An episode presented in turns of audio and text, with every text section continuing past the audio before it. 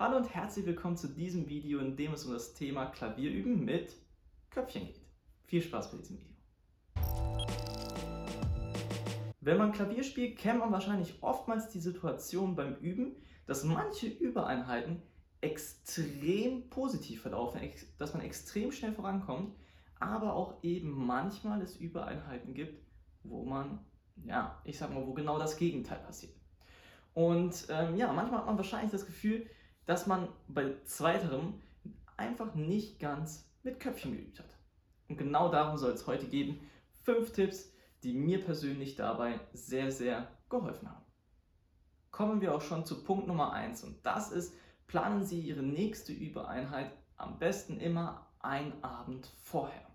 Am besten ist es sogar eigentlich direkt nach der vorhergegangenen Übereinheit, denn da hat man noch ja, die Ergebnisse sozusagen ganz frisch im Kopf und dann kann man natürlich am besten die nächste Übereinheit planen. Ich empfehle das im besten Fall, das Ganze schriftlich zu planen, also schriftlich festzuhalten, was man in der nächsten Übereinheit lernen möchte oder in welchen Aspekten man sich weiterentwickeln möchte, damit man diesen Plan, wenn man wirklich dann die Übereinheit beginnt, direkt parat hat. In einem der vorangegangenen Videos habe ich einmal empfohlen, ähm, ja, sich verschiedenste Übemethoden, die man entdeckt, aufzuschreiben und ähm, ja, auch vor allem die Übemethoden, die bei einem selber extrem gut funktioniert haben.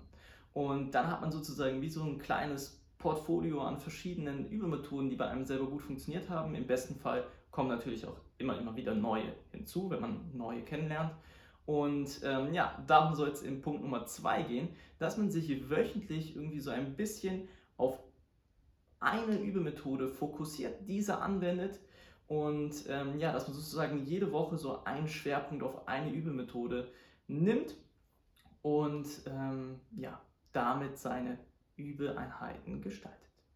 Als nächstes würde ich einmal empfehlen, mal bei einem selber ähm, ja darauf zu achten, wann man selber seine Leistungshochs hat. Es gibt bestimmt Uhrzeiten, wo man das Gefühl hat, man ist irgendwie effektiver beim Klavier als an anderen Uhrzeiten. Bei mir ist es tendenziell eher morgens, ähm, ja, also morgens bis mittags, spätestens bis nachmittags, ähm, wo ich ähm, gut üben kann. Es wird eigentlich stündlich immer, immer schlechter. Und ja, am Abend bin ich wirklich eigentlich nicht mehr wirklich fähig, irgendetwas am Klavier zu lernen. Und ähm, genau, deswegen würde ich empfehlen, zu probieren, dann seine eigenen Übereinheiten ähm, ja, danach ein bisschen zu richten. Ich habe bewusst das Wort probieren benutzt. Ich weiß, es gibt auch oftmals die Situation, wo man ohnehin überhaupt glücklich ist, wenn man überhaupt einen Zeitslot am Tag findet, wenn man ziemlich viel zu tun hat.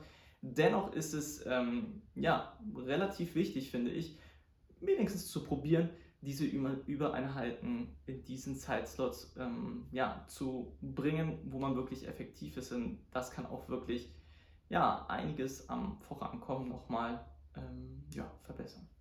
Bevor wir zum letzten Punkt kommen, möchte ich noch einmal an den Punkt 2 anknüpfen und ähm, ja, empfehlen, Übeprotokolle zu erstellen. Das heißt wirklich jede Übereinheit ja, zu protokollieren. Also die Übepläne natürlich zu machen, sie auch schriftlich festzuhalten und danach zu protokollieren, wie haben diese funktioniert, was war gut, was war nicht gut und genau, was kann ich dementsprechend am nächsten Übeplan besser machen, dass man wirklich von jeder Übereinheit zu der nächsten Übereinheit immer, immer effektiver wird.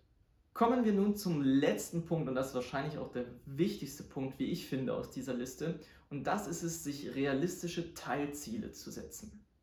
Meistens geht man so ans Klavierspielen heran oder ans Üben eines Stückes heran und setzt sich das Ziel, ich will dieses Stück perfekt spielen können.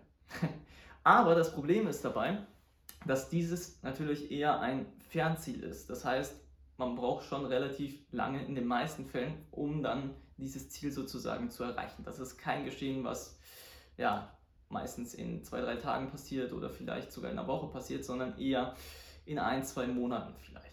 Und ähm, genau deswegen ist es unheimlich wichtig, sich immer wieder Teilziele zu setzen und zwar auch wirklich realistische Teilziele, ähm, ja, wo man sozusagen dann Stück für Stück diesem, ja, diesem großen Ziel, sage ich mal, ähm, ja, näher zu kommen.